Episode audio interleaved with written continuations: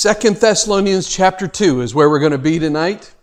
Um, and tonight we're going to be talking, um, we're going to be talking a lot about, about prophecy tonight because that's what Paul addresses in this passage. And this, this section we're going to deal with tonight is really the heart of Second Thessalonians. Uh, Paul identifies the purpose in writing the letter and it, it focuses on some errors in their thinking regarding the, the return of Christ, the, the rapture, the coming, the second coming of Christ.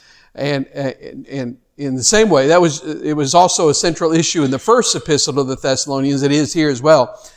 So the, the passage t- that's before us tonight, Second Thessalonians chapter 2, verses 1 through 12, is without question in my mind one of the most difficult in all of Paul's writings.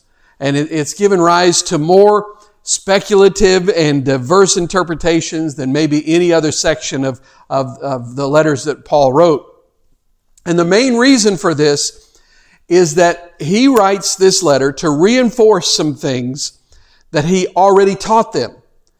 And, and so, but we don't know what he already taught them. So, how many of you have ever been in a room where you were trying to figure out what, what the conversation was, but you were only hearing one, one part of a telephone conversation? That's what it's like tonight. We're only hearing a, a one part of the conversation. We don't know everything that was said. We don't know everything that, that he taught before this. He was reminding them of saying, you know what I already taught you. Well, that puts us in a position where we're at a disadvantage in understanding everything that he's teaching in this passage. Now, there are some clues. There are some things that we can learn from other passages of scripture that will help shed some, some light on this. But, but it seems that some of the Thessalonian believers had, had uh, latched onto some wrong teaching regarding Christ's second coming and, and what would happen when he came and what would happen before he returned. And, and as I said, Paul had already taught uh, the believers in Thessalonica uh, when, when, he was with them, he, and then he had explained uh, some of this more in the first uh, uh, letter to the Thessalonians. But this letter tonight, what we're going to be looking in this section, it talks about a time of great rebellion against God, led by a man of lawlessness. And that is, that we're going to discover, that is the Antichrist that he's talking about. And we, he's going to talk about the fact that God will, will remove all the restraints on evil uh, before he bring, uh, begins his final judgment. So, with all that said, when we, when we are looking at prophecy, one of the things that I think we, we forget, there are specific purposes in prophecy. When God gives prophecy in scripture, there's a reason behind it. And it's not so that we'll know, we can, you know, make a chart to figure out what the end time events are. There, there are different reasons. For example, one reason might be because then it helps, uh, helps us to, uh, have, have confidence in his deity because when he says something then it happens then we it helps reinforce our faith but also, I think there's a part, there's a big part of prophecy, a big purpose in prophecy that is really important that sometimes it's a little overlooked. And that is that prophecy is often intended to give us encouragement and comfort and strength in the now. Because uh, the, the thing about prophecy is that it tells us in the end, God wins. And, and that's really the ultimate purpose of it, so that God can say, this is going to happen, this is going to happen, this is going to happen. You're going to have trial, you're going to have tribulation, you're going to have suffering, you're going to have all these things. But in the end, I want you to understand this is what takes place. And so, so there's, there, there, there's a, a lot of encouragement that's found in that process. And so it's important to remember that Paul, while he's writing this letter, he is really not interested in satisfying our eschatological whims and, you know, and our, our curiosity about the end times, he's much more concerned with bringing the Thessalonians comfort and encouragement in the midst of their suffering. Because for the Thessalonians, and this is true for us as well, for them to face their future without fear, they needed to be anchored in the unshakable foundation of God's truth and knowing that God is going to see them through. So with that said, let's begin reading in 2 Thessalonians chapter 2, verse 1. concerning the coming of our Lord Jesus Christ and our being gathered to him, We ask you, brothers, not to become easily unsettled or alarmed by some prophecy, report, or letter supposed to have come from us, saying that the day of the Lord has already come. So the, the, the subject of the second coming of Christ had become a source of tension and disruption in the church there. Paul's first letter had answered questions regarding believers who had died before Jesus' return because they, they thought maybe they had missed out on heaven, that they weren't going to be part of the, the plan. But, and then another concern in the first chap, first letter that Paul addressed was that, uh, that in the, in the, while they were living in expectation of Christ's return, that was causing some, if you remember, to stop working. And they just quit what they were doing and said, well, let's just wait and not do anything. And in Paul's first letter, he explained that Jesus would come suddenly and that the believers who had already died would rise out of their graves and meet him in the air, while those uh, on earth that were still alive would be caught up in the clouds to meet them, meet the Lord in the air. And, and the Bible says that we would be with him forever after that. So in chapter 2, verse 1, Paul returns to this, to this, uh, some of these end time themes, and he speaks of the coming of the Lord Jesus and the gathering of believers to himself. Now, I believe that what Paul is talking about here, he's talking about end times, but he's really referring to two separate events in this passage. The gathering of the saints is what we would call the rapture of the church. And, and, and, and then the second coming of Christ. Sometimes we confuse the two. The second coming of Christ is not the rapture of the church. The second coming of Christ is when he comes to actually set up his kingdom and to judge all evil.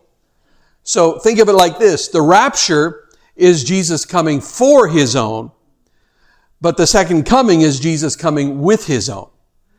Because at the rapture, he, he brings the church. And then when you read in the in book of Revelation, the armies of God come with him. And so everything indicates that the, that those who are raptured will come back to the earth with him. And, and, uh, and this, anyway, I'm not going to get into that. I started to go someplace, but I thought I don't, I don't have time for that. So, Paul says that he doesn't want the Thessalonian believers to become easily unsettled or alarmed. That's how the NIV translates it because of some of the false teaching or prophecy or whatever it might be regarding the, time, the end time events. Uh, an actual, a li- more literal translation of that phrase would be that you not be quickly disturbed or shaken out of your mind. So it's, it's much, or, as F.F. Bruce puts it, shaken out of your wits. So you can sense it, there's the NIV translates it in a way that's very readable for us, but it kind of loses a little bit of the urgency when we read it because he's talking about being disturbed and shaken out of your mind. So it helps us realize the seriousness of the situation. And Paul's concern in this is, is that the change in their understanding of the day of the Lord seems to, that change seems to have happened very, very quickly. And so, uh, and, and that change was destroying their peace and their confidence in the Lord. You know, here's the thing about prophecy. Even today, people often get all bent out of shape and they get all worried when talking about prophecy. You know, it, we've, we've all seen it. People build giant charts to try to pinpoint when end time events are going to happen and they get all caught up in trying to figure out who the Antichrist is and I mean, I don't, I don't know if you were old enough to remember back in 1988, the guy put out the book, 88 Reasons Why Jesus Will Return in 1988, and then Jesus didn't come back, so he put out in 1989 another book called Guess it. Guess what? 89 reasons why Jesus will return in 1989. We, we get caught up on these things. People get confused about what's going to happen and when it's going to happen and all these things. But we, we need to remember the, uh, the principle that we are already, already kind of alluded to that when it comes to prophecy, when it comes to end time events, when the Bible talks about that eschatology, which if you don't know, that's just a big, you know, $10 word for end time, study of end times, the prophecy, study of prophecy.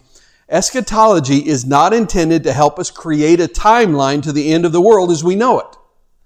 That's not what it's there for. It's not there to help us know, well, this will happen then, and then this, and then this. That's not what it's about. More importantly, it, what prophecy is there for, it reminds us that God is still in control and that, and that He doesn't work on our timeline. See, because without the prophecy, when some bad things start happen, we could easily get shaken. We could, we could start saying, man, I don't know. This world's going crazy. I don't know what's going to happen. Maybe it seems like evil is winning, but because we're already told in scripture that in the end times that, that wickedness will increase. Okay, well, we know that's coming now. So we're not caught off guard by that.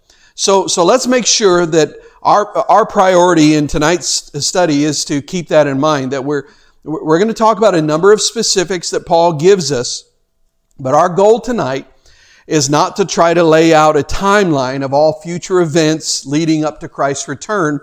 Our goal is to remember that these events will happen and that Jesus wins in the end. And, and our goal is to give us confidence and peace as we walk through this world because we know that Jesus reigns now and Jesus will reign forever. So, verse 2, he mentions there, he talks about a, a, a supposedly a, a, prophecy, or uh, he talks about one of the false teachings about Christ's second coming that had taken hold. Um, and, and there were some who were saying that the day of the Lord had already come. Now, if you remember, I don't have time to go through this, but a couple weeks ago, we, we talked about uh, I don't even know how many weeks ago, but we talked about the day of the Lord and what that means. That's, that's the time of God's judgment and really referring to what a big part of that is referring to what we would call the tribulation period, right, uh, after the rapture of the church. But, but this false teaching was going around saying that the day of the Lord had already come, that they had missed it. And so these false teachers were saying that judgment day had already come Perhaps, it, you know, it, it, it, was in a, in a letter falsely attributed to Paul because he said, even if you get a letter that's supposedly from me, uh, or, or maybe somebody had given some prophecy in the church or a sermon had been preached that, that, that, that taught that God's kingdom had already arrived. Well, well, Paul, now, he doesn't identify the source, so he doesn't tell us where all of this bad teaching has come from.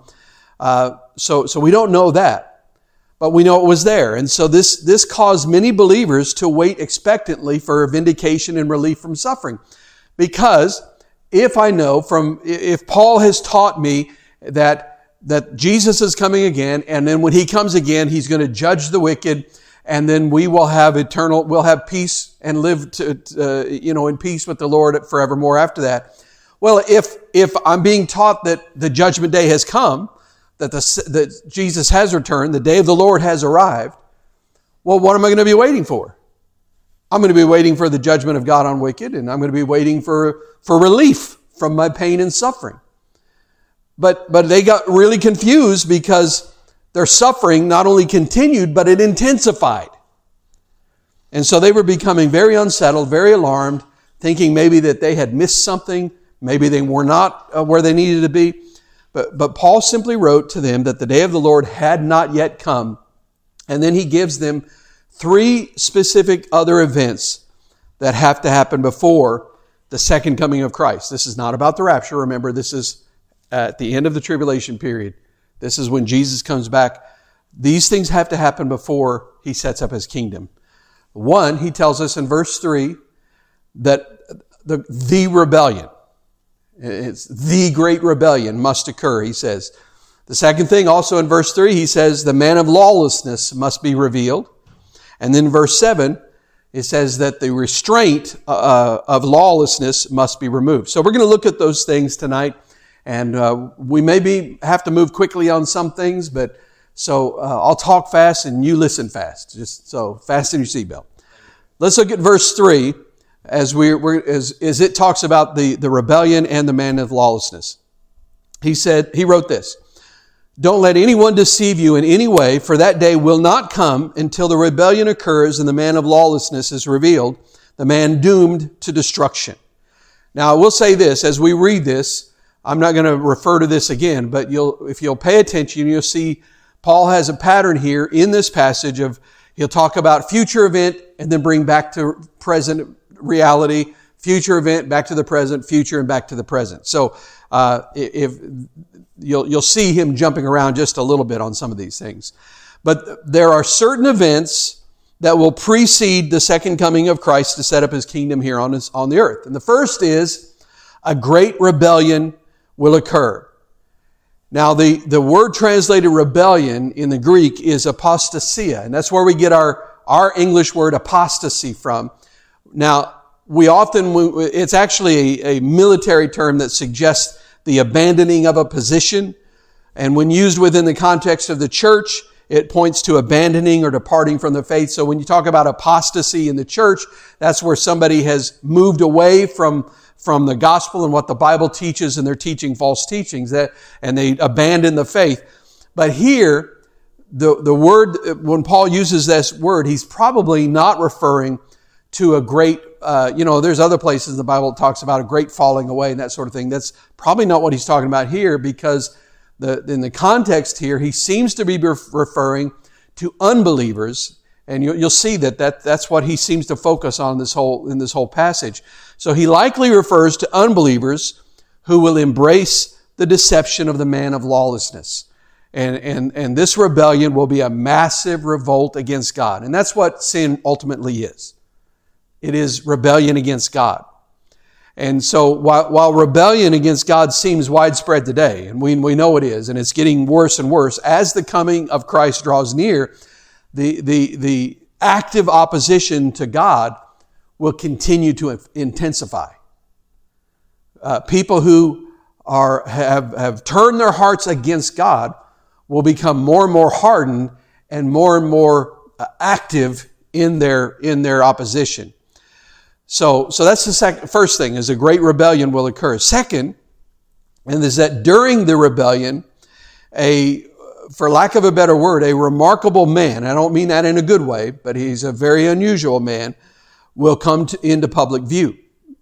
And he will have considerable power from Satan and he will personify evil.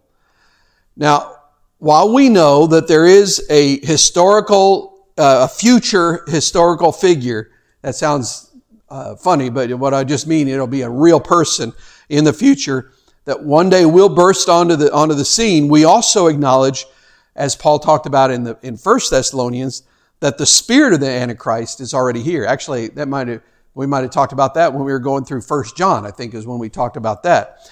Uh, and so we know that the spirit of the Antichrist is already here. The lawless, the lawless man may be coming. We know he is coming, but lawlessness is already here. That's the whole idea of the spirit of Antichrist. The, the one who opposes Christ in the future in the book of Revelation is coming, but we all know there are people who oppose Christ that are already here. That's the idea behind this, the spirit of the Antichrist. And so, uh, and the thing about the whole Antichrist thing is throughout history, certain individuals have epitomized evil and they've been hostile to everything Christ stands for. And we have had a long history in the church of trying to figure out who the Antichrist is. Haven't we? Uh, certain Roman uh, emperors fell into that category. People, people said, well, they're opposed to everything. I think that's the Antichrist. And then, uh, you may not know this, but in the original King James Bible, in the original version of the Bible, uh, in the preface, not in the scripture itself, but in the preface that they wrote at the beginning of it, they named the Pope as the, the man of sin, as the man of lawlessness. Um, uh, Hitler and Stalin have both been named as, as the Antichrist in the past. Uh, some of you will remember this one, and I always thought it was kind of funny, but there were some just, you know, 40 years ago that were proclaiming that Ronald Reagan was the Antichrist. Uh, some of you are already shocked by that, but, but there were some out there. Uh, back in the day, Napoleon Bonaparte was declared and thought to be the Antichrist by some. So these Antichrists now, they were part of the spirit of Antichrist, and they have lived in every generation. And others like them will continue to work their evil. And, and, and so uh, the, the spirit of Antichrist has been active since the birth of Christ. I mean, you see it right there with King Herod. When he hears about the king of the Jews being born, you see the spirit of Antichrist already at work because what did he do? He sent his soldiers to Bethlehem to, to murder any male child two years older or, or younger. That, that's the spirit of Antichrist, opposing Christ, trying to wipe him out and wipe out his work in the world.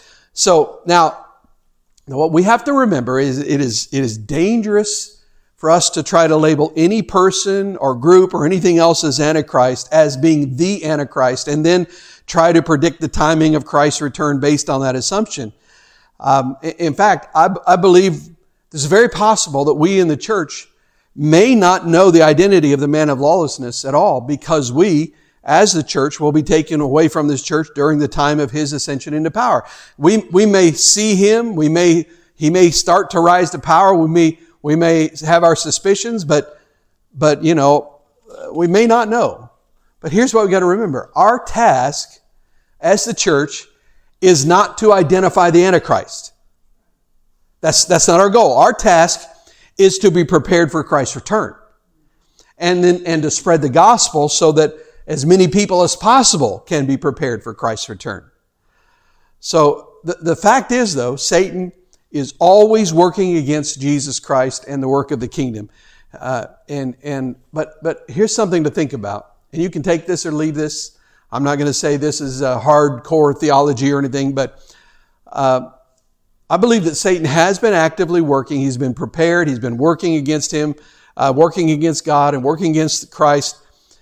But think about this. Sometimes I think, first of all, we'll say this. Sometimes we give Satan way too much credit. You know, we think we treat him as if his as if he's you know omnipresent, and he's not. He's not everywhere at once. Um, you know, when we say, well, Satan's attacking me, well, it's probably not Satan himself, but it's one of his demons that's attacking you. But, but we use the word Satan. Satan just literally means adversary or enemy. So you say the enemy's attacking me. That, that's, there's nothing wrong with saying that, but, but we give him too much credit. But, but the point I want to make about this is that we, you and I do not know when Christ is returning. Neither does Satan. He, he doesn't know. But he is certainly prepared at any moment for, for any opportunity he gets to try to overthrow the rule of God in creation. So I believe in a way that every generation, some of these men that we've listed may have been his candidate to take over the world, but, but, uh, but in that generation, but that wasn't the generation in which Christ returned. You know, I mean, so who knows? I, and it's just, I know that's kind of weird and maybe out there to you, but, but who knows? But if, if Christ had returned um, during World War II, who knows? But, but what Hitler may have become the Antichrist. You know, does that make any sense at all, anybody? That, that, that Satan through the ages, he doesn't know when Jesus is returning, so he's got somebody every generation ready to go ready to, to take uh, any opportunity he gets to try to overthrow the rule of God. And, and if that's true, I think something that is striking to me is that it, it, it, it seems odd then, if that's true, that Satan may be more prepared for the return of Christ than many Christians are. But that's a whole, now I've gone to meddling. But we know before Christ's second coming, to set up his kingdom on the earth, the man of lawlessness, as Paul calls him, uh, a completely evil man will arise, and he will be Satan's tool, equipped with Satan's power. We're going to talk a little bit more about that in a minute. But, but this lawless man, as we've already made clear, will be not just an antichrist. He won't be just antichrist. He will be what we call the antichrist. He will be in the world, but then he will rise to power and notoriety shown by the word, word revealed in the book of Revelation speaks of a beast. If you read about the beast in the book of Revelation, that symbolizes the Antichrist. So let me read some, of these. We're going to skip around. We're going to read several passages from Revelation tonight and Daniel as well. But Revelation 13, 5 through 8. The beast was given a mouth to utter proud words and blasphemies and to exercise his authority for 42 months. Which, if you want to do the math, that's three and a half years.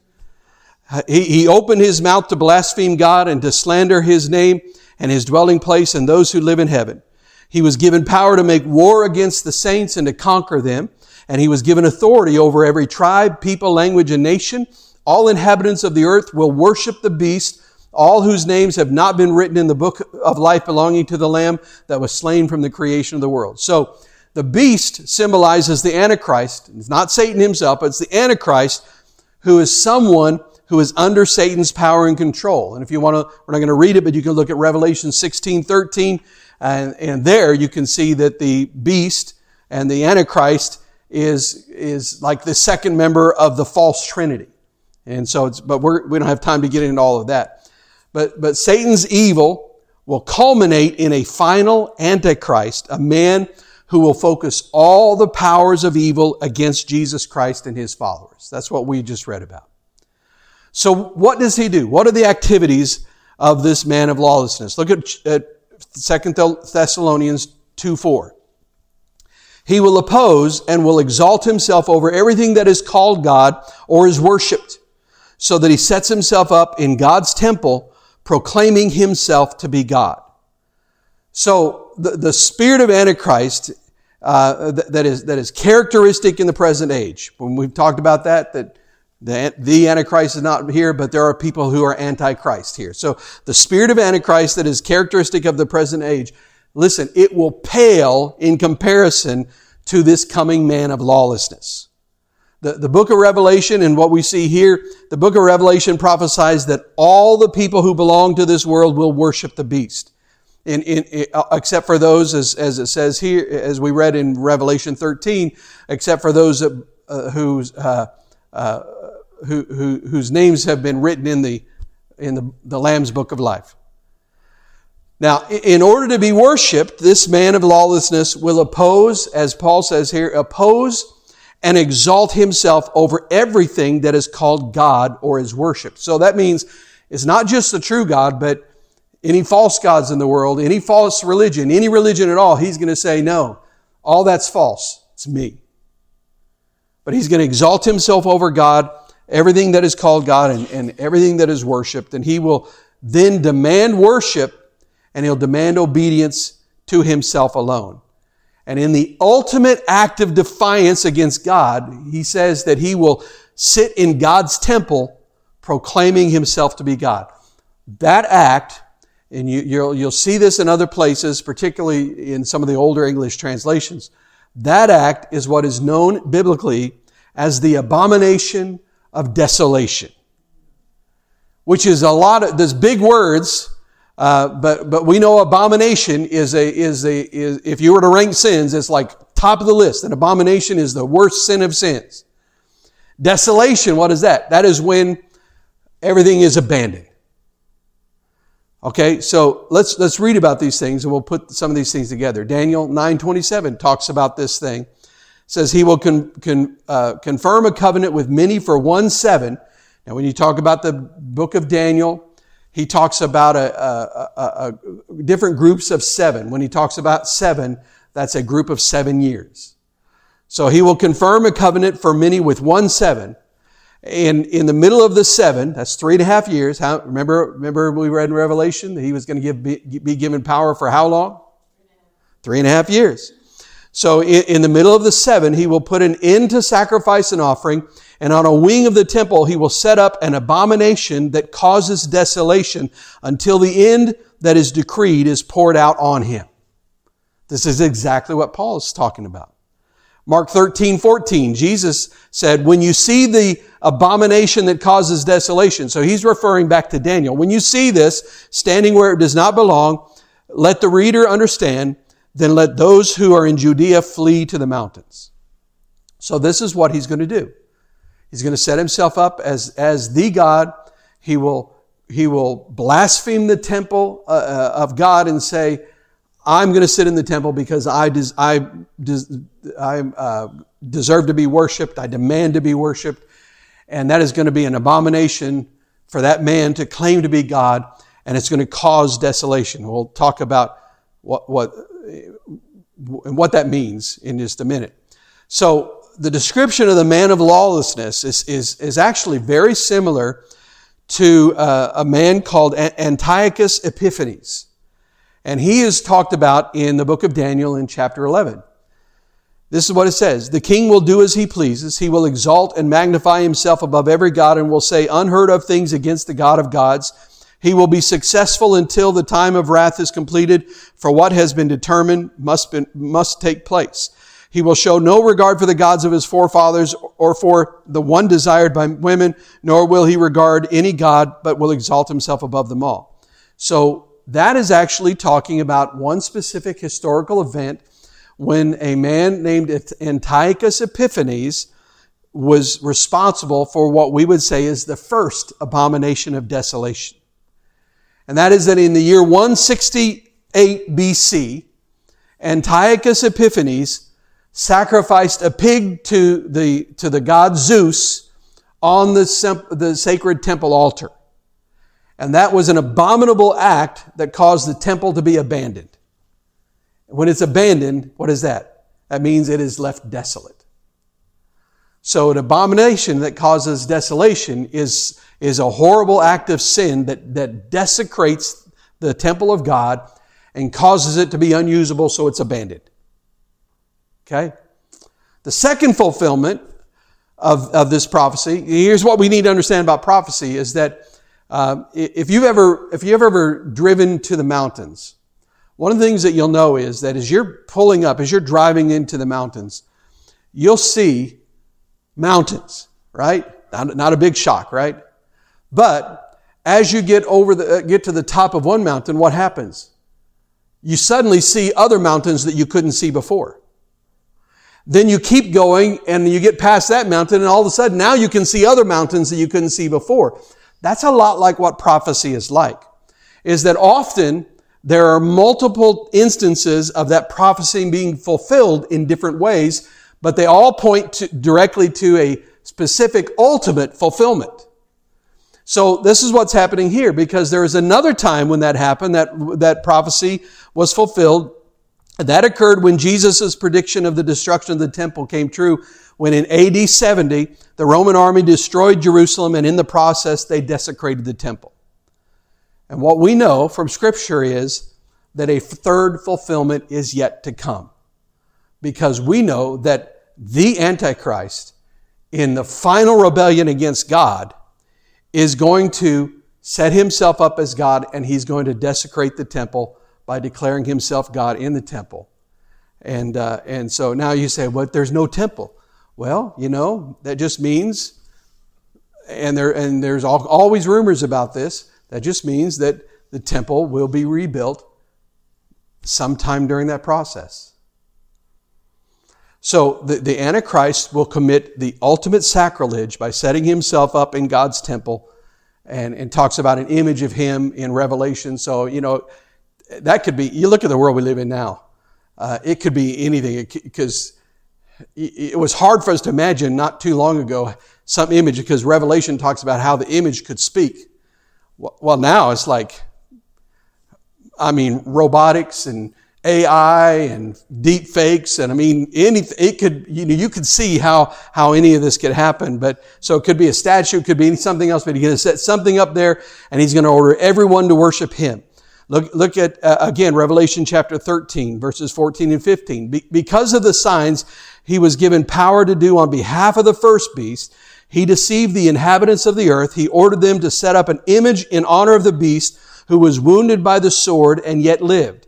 And I don't have time to get in all of the book of Revelation and all that it says about that. He was given power to give breath to the image of the first beast so that it, it could speak and cause all who refused to worship the image to be killed. Okay, so Paul talks about this. Now he sort of comes back to the present and he's going to talk about what's keeping this from happening right now. He talks about what's restraining it. Look at verse 6 and 7. 2 Thessalonians 2. And now you know what is holding him back so that he may be revealed at the proper time. For the secret power of lawlessness is already at work, but the one who now holds it back will continue to do so till he is taken out of the way. So, let me just say first of all, there are two events that are happening simultaneously in the world today, and they were also happening simultaneously in the world of the Thessalonians. The first thing is, he says, is the secret power of lawlessness is at work, although it may not be clearly seen for what it is. The, the, the work that the man of lawlessness, the Antichrist, will do is already going on. This is what we talked about, the spirit of Antichrist, this opposition to Christ. It's already going on. and, but, but when he talks about the secret work, Secret, remember, in the Bible, it doesn't, it's not referring to something that's not supposed to be told. You know, like we say, I've got a secret. That means you're not supposed to tell the secret. That's not what secret means in the Bible. It's a word that literally means hidden or behind the scenes, but it's something that God is going to reveal. That's what it means. It's also the same thing you read it in other translations, it'll call it a mystery. But that's what it means. And so the secret lawlessness. Now lawlessness is just the hidden, subtle, underlying force from which all sin springs. Because sin is lawlessness. It is rejecting the law of God, rejecting His person, rejecting Him. So the first thing is secret power of lawlessness is at work, and it is working in our world today. But at the same time, that, that law, that, that secret power of lawlessness, that's the enemy working, trying to oppose Christ, trying to destroy the church, trying to overthrow the, the kingdom of God. But at the same time, as that power is trying to advance evil, e- even though the, the, the, the, there's this power working, there is one who is restraining it.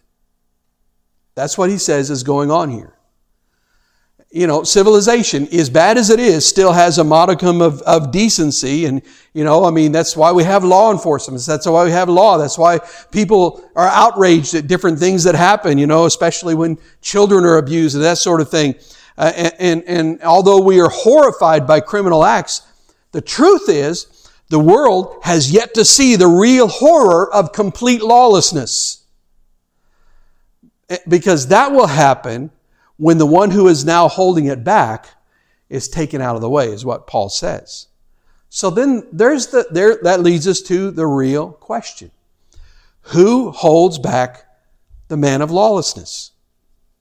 Now here's, here's again, here's, this is one of those moments where we're at a disadvantage because the way Paul writes, the Thessalonians knew who, is, who he was talking about. He's saying, you know, that, that there's one holding back the, this, this secret power of lawlessness. And so we know that the Thessalonians knew, so he referred to it, but he didn't repeat it.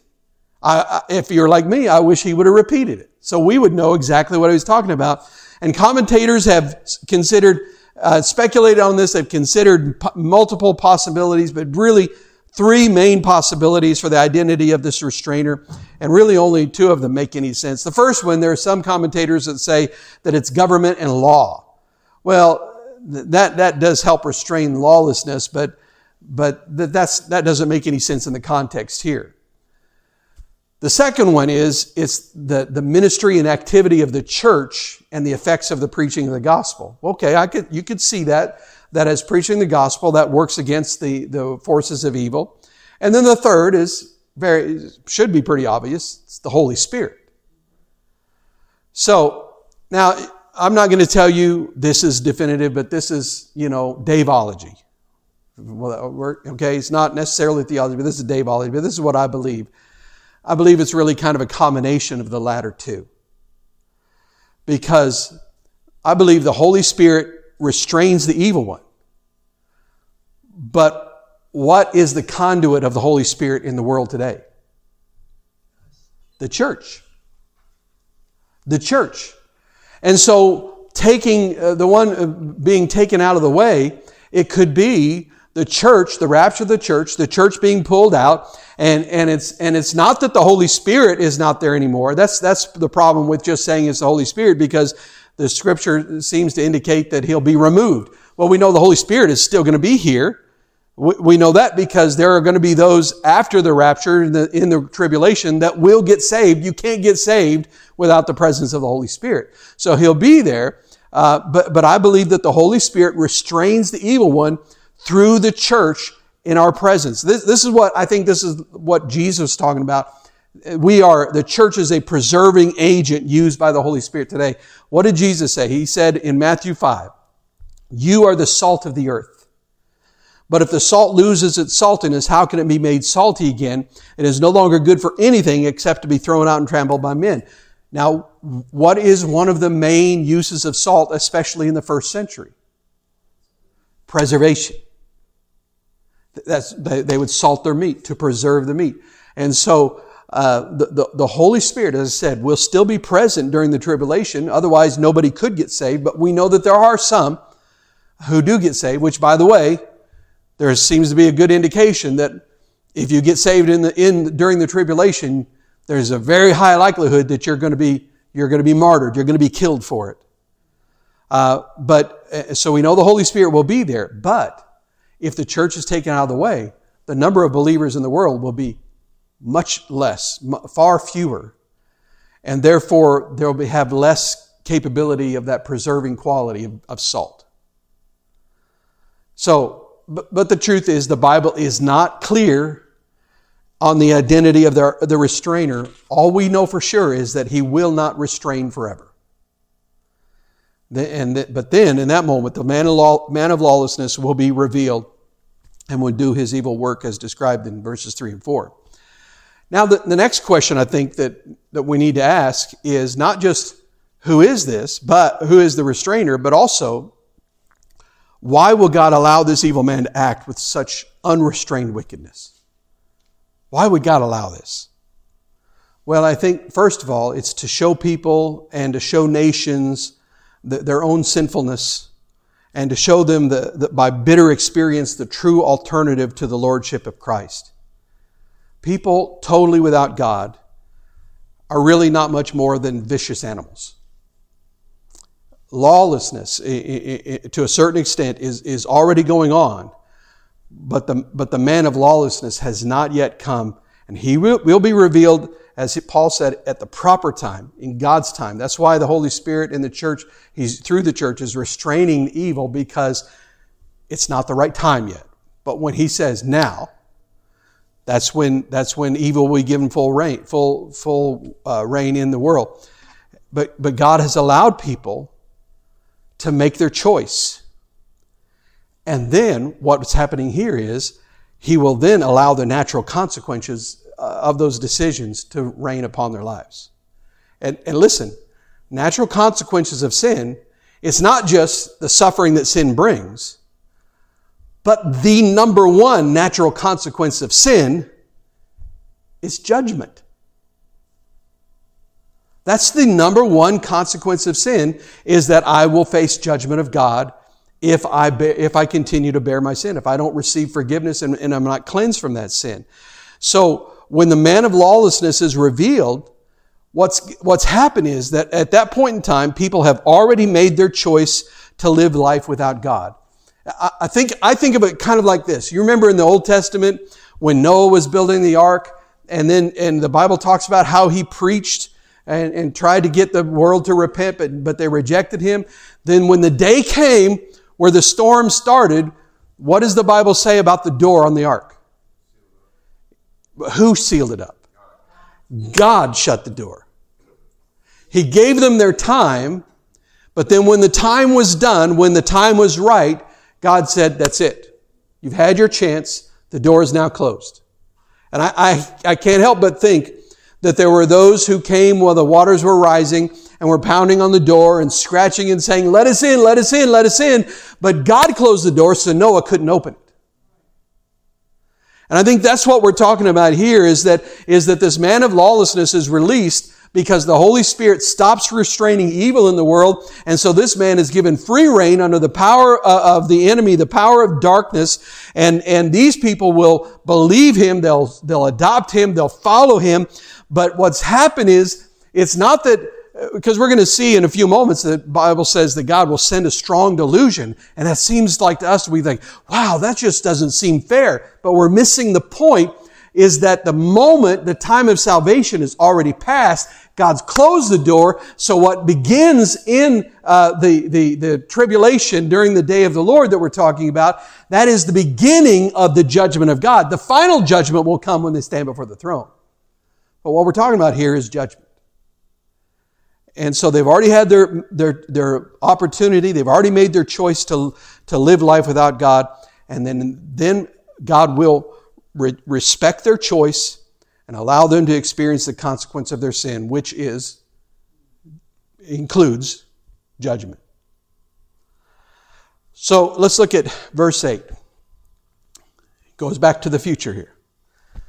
And then the lawless one will be revealed, whom the Lord Jesus will overthrow with the breath of his mouth and destroy by the splendor of his coming. Man, I love that verse. I love that verse. A- after the, the one who restrains rampant evil is removed, and then the man of lawlessness will be revealed. For, and for a period of time, he will have great power and he will act with notorious evil. And, and just as the man of lawlessness uh, will be revealed in God's timing, however, what we see here is he will also be destroyed. This is where the hope comes in. God says to us, He says, I'm going to reveal to you this is happening. This is going to come. The man of lawlessness is going to come. This time of great evil is going to come. But He said, I want you to know He's going to be destroyed. There will be an end to this man's evil. God is in control. He reigns and victory is certain. And, this man, think about what, he's, what he said here, what Paul wrote. In spite of all the power that he will attain, and we're to, we're to read in, in verses after this about the, the, the level of power that he gets to. But in spite of all the power he will attain, this man is ultimately doomed to destruction. Revelation 19:20 but the beast was captured, and with him the false prophet who had performed the miraculous signs on his behalf. With these signs he had deluded those who had received the mark of the beast and worshipped his image. The two of them were thrown alive into the fiery lake of burning sulfur. Revelation 20:10. And the devil who deceived them was thrown uh, into the lake of burning sulfur where the beast and the false prophet had been thrown. They will be tormented day and night forever and ever. So the evil man will be destroyed but not before God uses him. Although this man will be Satan's tool, God will still have everything under his control, and the events will all proceed just as he planned. And in a way, um, this man, in his rebellion, in his lawlessness, serves as an instrument of, instrument of God bringing judgment on the earth. When, when the Lord Jesus returns, this is what I love. I love it. Did you, did you catch that part that said, the Lord, whom the Lord Jesus will overthrow with the breath of his mouth? I love that. Because when the Lord Jesus returns, he will effortlessly destroy the Antichrist with the breath of his mouth. It's not going to be this clash of the titans. It's just going to be That's all. That, that picture comes from Isaiah 11, 4, by the way, where it says, He will rule against the wicked and destroy them with the breath of His mouth. The, the picture of Christ consuming this powerful man with a mere breath one of the things it shows us is that between God and Satan, there is no real contest. You know, like in our world today in Hollywood, they like to have these, these movies where it pits good versus evil and, you know, there'll be these supernatural things going on and they always have this thing where it's this really pitched battle of good versus evil and you're not sure who's going to win and usually, you know, in the end, good ver- barely triumphs and evil is defeated. That's just not reality. There's no contest. There's no comparison because no matter how powerful this evil man may become through the powers of, of, of, Satan, he is no more than a flame to be blown out by the breath of the Lord. It's not going to be this great battle where they're like, oh, I'm going to wrestle you down. I will defeat you, Satan. I will defeat you, man of lawlessness. It's just, like I said, it's just going to be Jesus showing up and going, and it's over. It's over. A, a further picture we see, because he goes on, he, he says, whom the Lord Jesus will overthrow by the breath of his mouth and destroy by the splendor of his coming. So it's his breath of his mouth and just him showing up. Uh, uh, listen, a, a mere uh, breath renders the Antichrist powerless. So the, uh, so the, the very appearance, in the same way that a mere breath renders him powerless, in the same way, so the very appearance of Christ on the scene will ruin him. Let me, let me put it like this An impostor can look really, really good until the person he's impersonating shows up. Right? John describes this future appearance of Christ. Revelation 19. I saw heaven standing open and there before me was a white horse whose rider is called faithful and true. With justice he judges and makes war. His eyes are like blazing fire and on his head are many crowns. He has a name written on him that no one knows but he himself. He is dressed in a robe dipped in blood and his name is the word of God. The armies of heaven were following him, riding on white horses and dressed in fine linen, white and clean. That's us, by the way. The fine linen, white and clean is the, talking about the righteousness of God that he has given to us. Out of his mouth comes a sharp sword with which to strike down the nations. He will rule them with an iron scepter. He treads the wine uh, press of the fury of the wrath of God Almighty. On his robe and on his thigh, he has this name written, King of Kings and Lord of Lords. And most of the world is, is going to be worshiping the beast, this Antichrist, whom they will believe has all power and authority. They have put their trust in him. They said, yes, this is the one. This guy, he really is God. Look at the power he has. But then suddenly, out of heaven will ride Christ, the King of kings and the Lord of lords, along with the armies of heaven. And Christ will appear to all the earth in all of his glory. And when they see him, the difference between the false Christ and the real Christ will be obvious. His entrance will signal the end to this man's reign of, of, of evil and his false powers. Look at the source of, of, of the Antichrist powers. Verse 9. This is where it's talking about. He t- shows us the extent of his powers. You can see how Paul just sort of jumps back and forth on some of these things a little bit. Verse 9.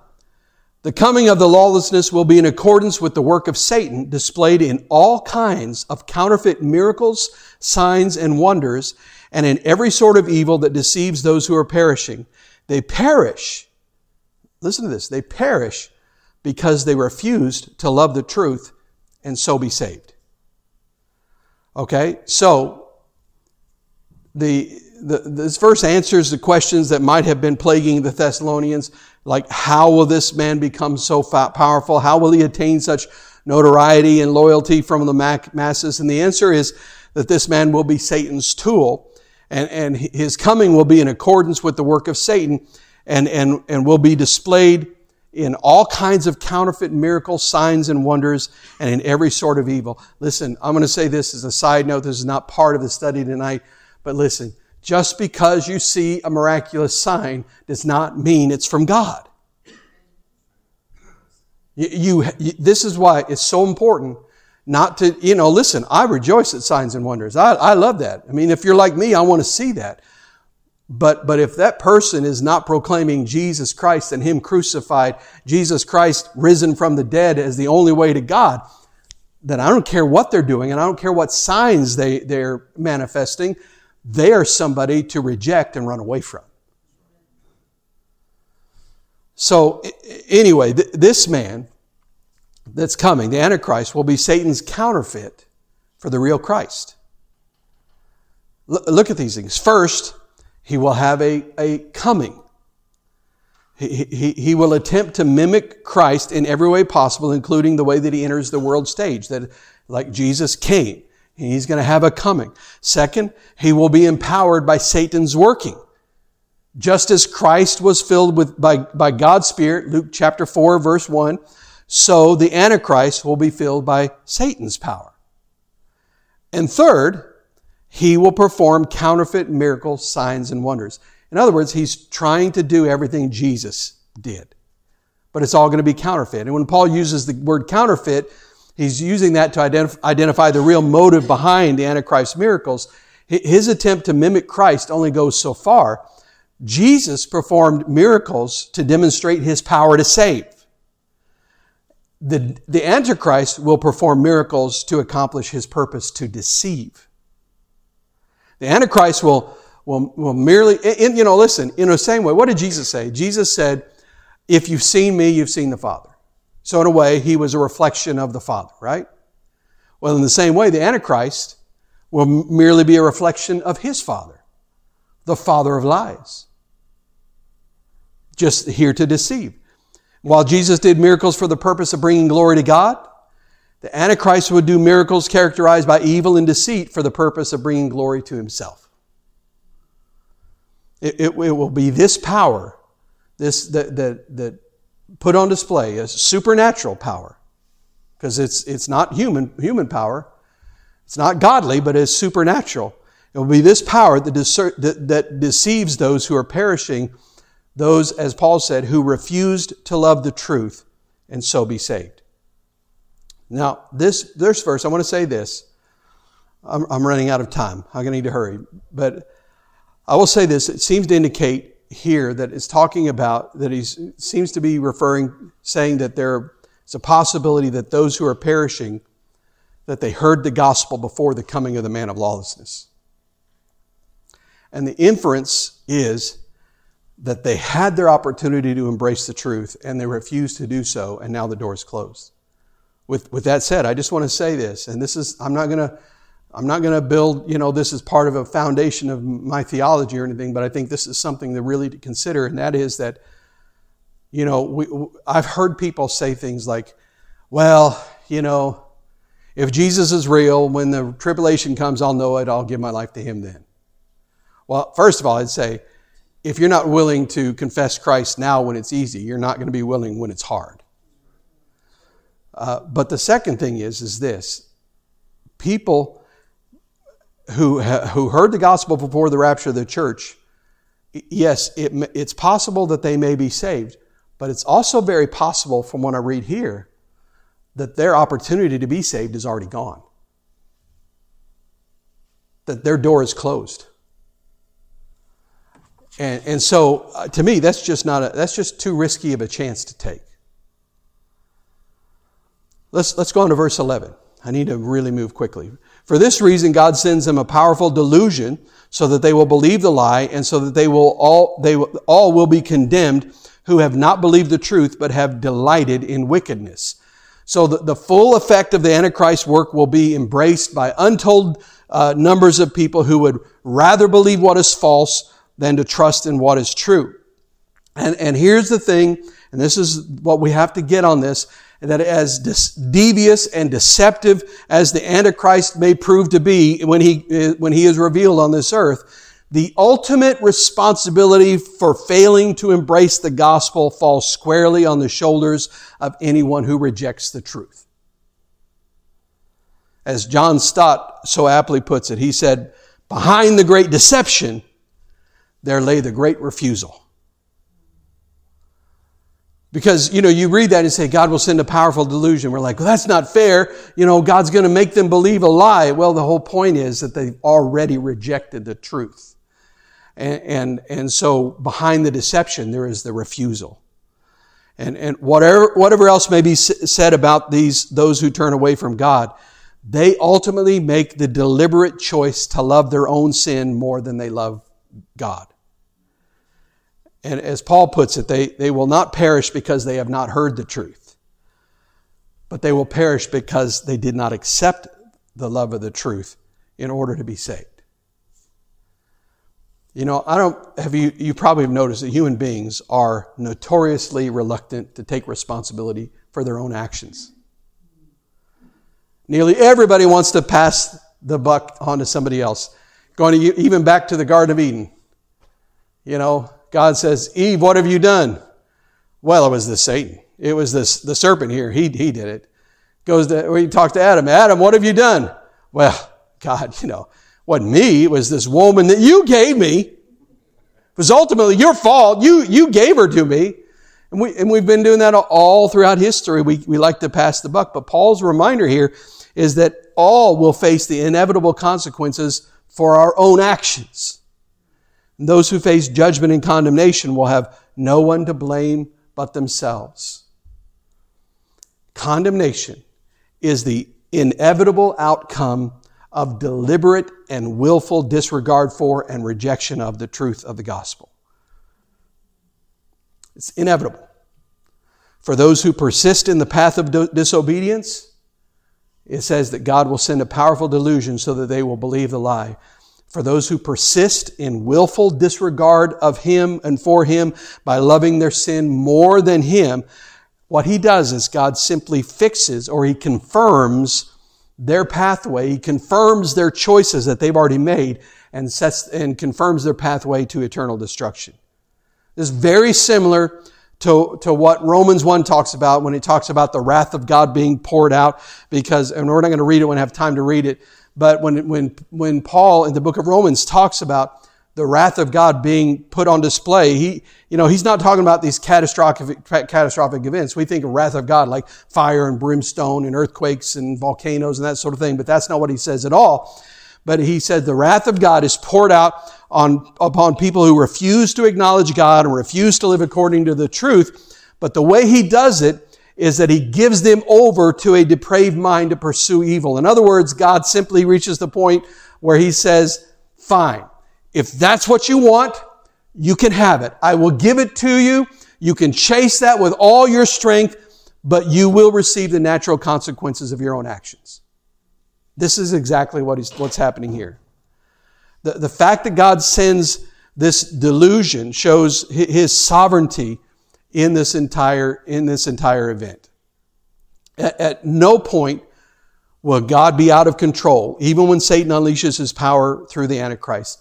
God's sovereignty is displayed in this way in Revelation 17, 17. This is what he says. For God has put a plan into their minds, a plan that will carry out his purposes. They will mutually agree to give their authority to the scarlet beast, and so the words of God will be fulfilled. So you see here that even in all of these events, God's still in control. He's still in charge. He's still calling the shots. And God will use the people's rebellion as a judgment against them. By their own free will, they will choose to rebel. And as, as condemnation on their sin, God will harden their heart in unbelief, blinding them so that they can no longer even respond to the truth. And, and this is what we have to understand is it's not that that's unfair. It's that God has already given the opportunity. And now it, what's happening here is in that moment, the judgment of God has already begun. This is the horrible consequence of hardening hearts. We, I'm running out of time. Let, let, me, let me just close with this, because we pretty much covered the, the gist of everything that we were going to talk about tonight. But we need to understand that even in the, these negative and these horrible things that are being prophesied, that God has a purpose that He's fulfilling, fulfilling in them. John, John, Stott, John Stott offers a fitting summary of this passage when he wrote this. He said, History is not a random series of meaningless events.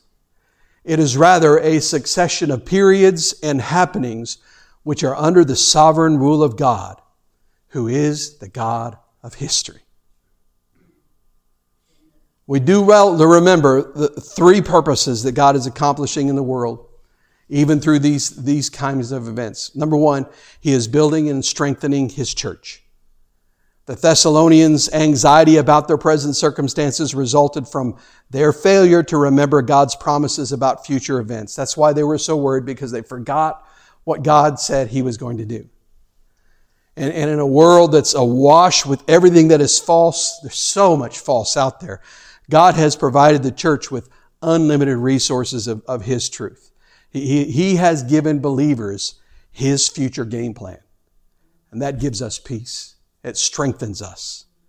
And armed with the knowledge and insight of His Word, God's people can fulfill their mission with passion, with expectancy, and with hope, and with peace. Number two, second purpose. He is using both good and evil to accomplish His purposes. Don't have time to go into this, but think back to Joseph. With all the stuff and the evil that he went through and the evil that was done to him, God didn't waste any of that, did He? He used that to get him where He wanted, wanted him to be, where He needed him to be. And, and when the world around us appears to be caving in all around us, which, you know, you look at the news and sometimes it feels that way, we need to remember that calamity is simply another means by which God accomplishes His ends.